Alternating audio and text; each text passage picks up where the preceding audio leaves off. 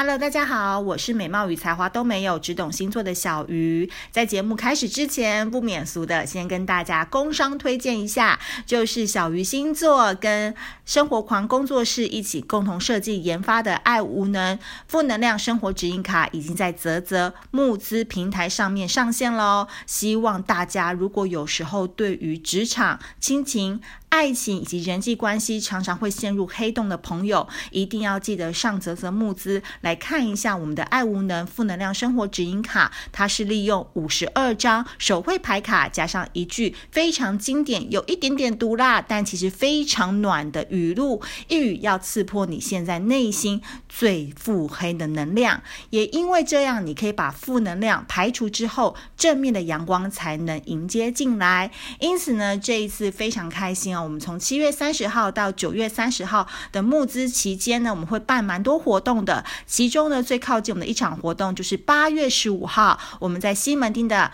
咖啡泰鲁，我们会举办一场只限定二十位 VIP。虽然说是 A VIP 啊，但是如果你手刀快，提前报名的话，都有机会可以来参加我们的排卡体验会哦。大家可以关注一下小鱼星座以及生活狂工作室。好的，谢谢大家。好的，今天呢，在 Pocket 上面的第一集呢，我就先来讲讲我最近看的一个录剧，我觉得真的是超级好看的。其实。呃，最近大家在讨论的这个三十而已的大结局嘛，因为大家都说，哎呀，感觉这个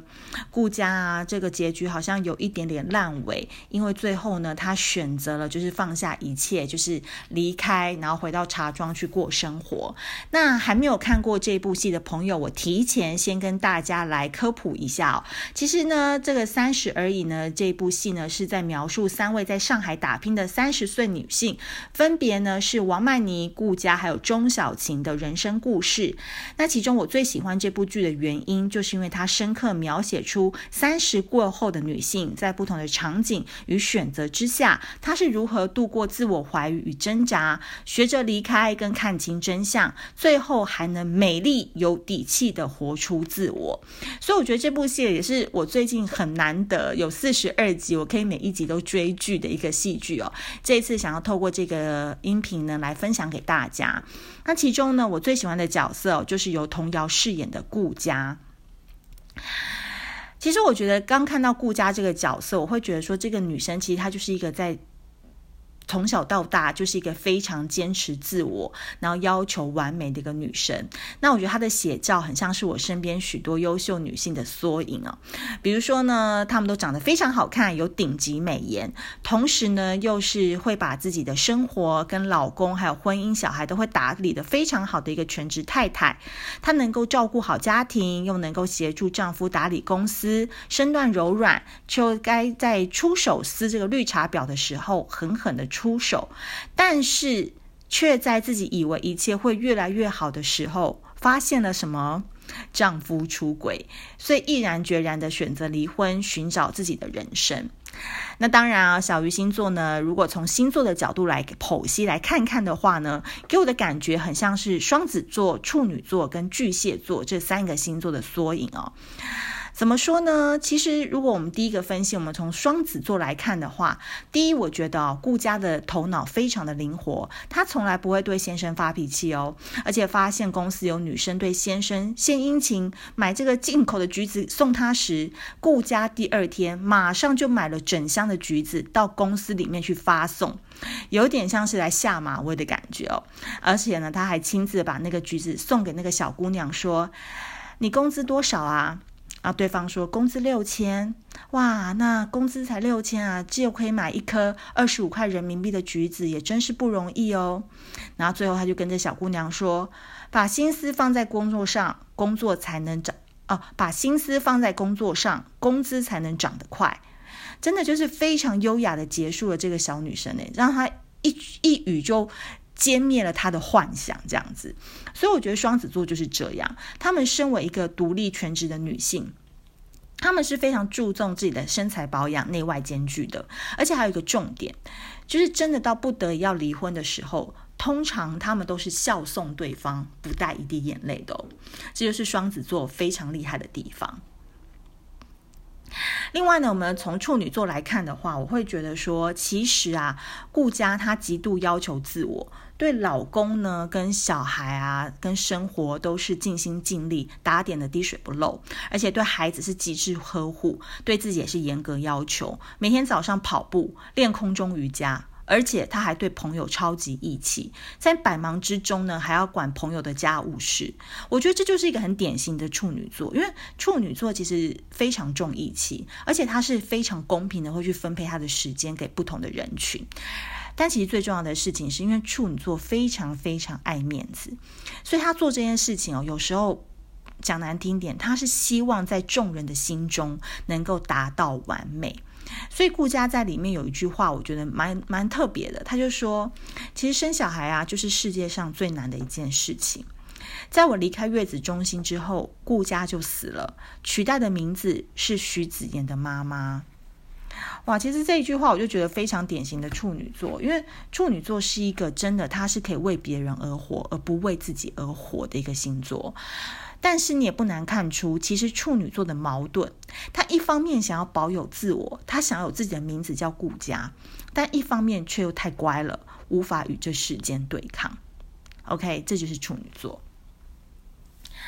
那如果从巨蟹座来看呢，我会觉得说，其实顾家这一生啊，都是要奉献给他的小孩徐子言的。他为了小孩能够上高级的幼儿园，处心积虑的想要进到贵妇圈。然后也去了他的二十一楼顶层，帮那个可以帮他写推荐信的王太太修望远镜。当她被闺蜜钟小琴发现说自己要搀扶着王太太下楼，还把自己的拖鞋给她穿的这个模样时，钟小琴看到这一幕啊，都不好意思去跟顾家相认，因为她知道顾家其实是一个非常重面子的一个人。但是顾家反而先叫住她，她说：“诶，你怎么在这？”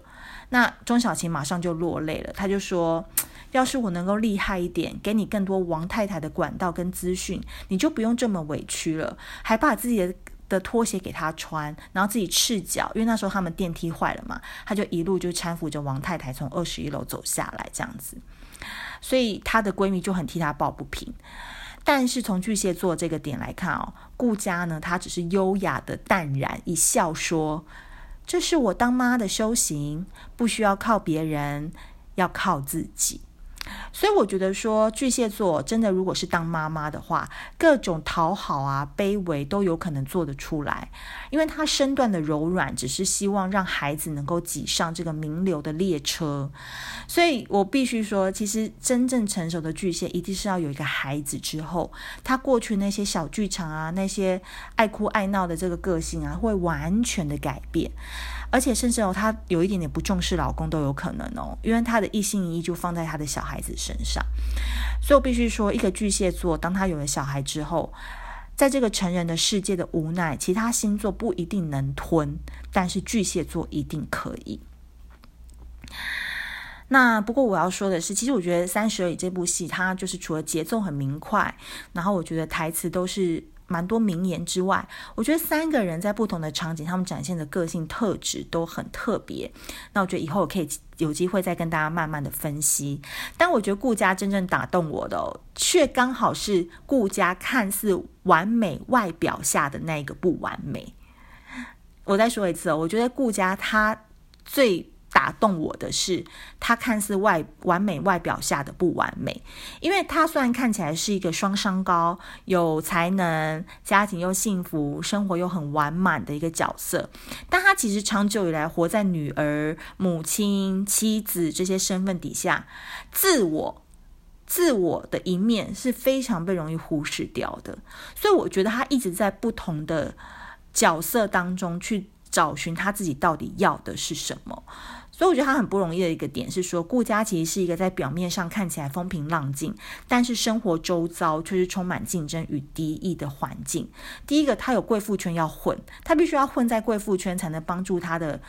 小孩跟他老公的事业。再她，还有小三要对付，已经是这么完美的女人了，老公还有小三。再来就是他还要帮助老公的事业，所以并不容易。所以看完这部戏的时候，我就刚好拿起生活。指引卡，那我就帮他抽了一张牌牌卡。那我觉得我刚好抽到那张牌卡，也可以奉劝给很多正在这样子关系，或者是你的生活跟顾家有点类似的女性，一点点指引跟一点点方向。我觉得顾家女性们这句话送给你们。低潮时能够按时吃饭、早睡早起、自律的人才是能扛事的人。我再说一次哦，低潮时能够按时吃饭、早睡早起、自律的人才是能扛事的人。OK，这送给大家。所以最后大结局，顾家就选择就放下一切嘛，然后到带小孩就是回到他的那个茶园里面去生活。那我觉得他还是最后还是用理智的头脑选择他自己的要的生活。不过我觉得一路看下来，我觉得都可以明白一个道理哦，叫做追求完美的终章就是与自己和解。就是其实顾家在三十以前，他一直蛮用力。表面优雅，但实际蛮用力在活他自己的人生。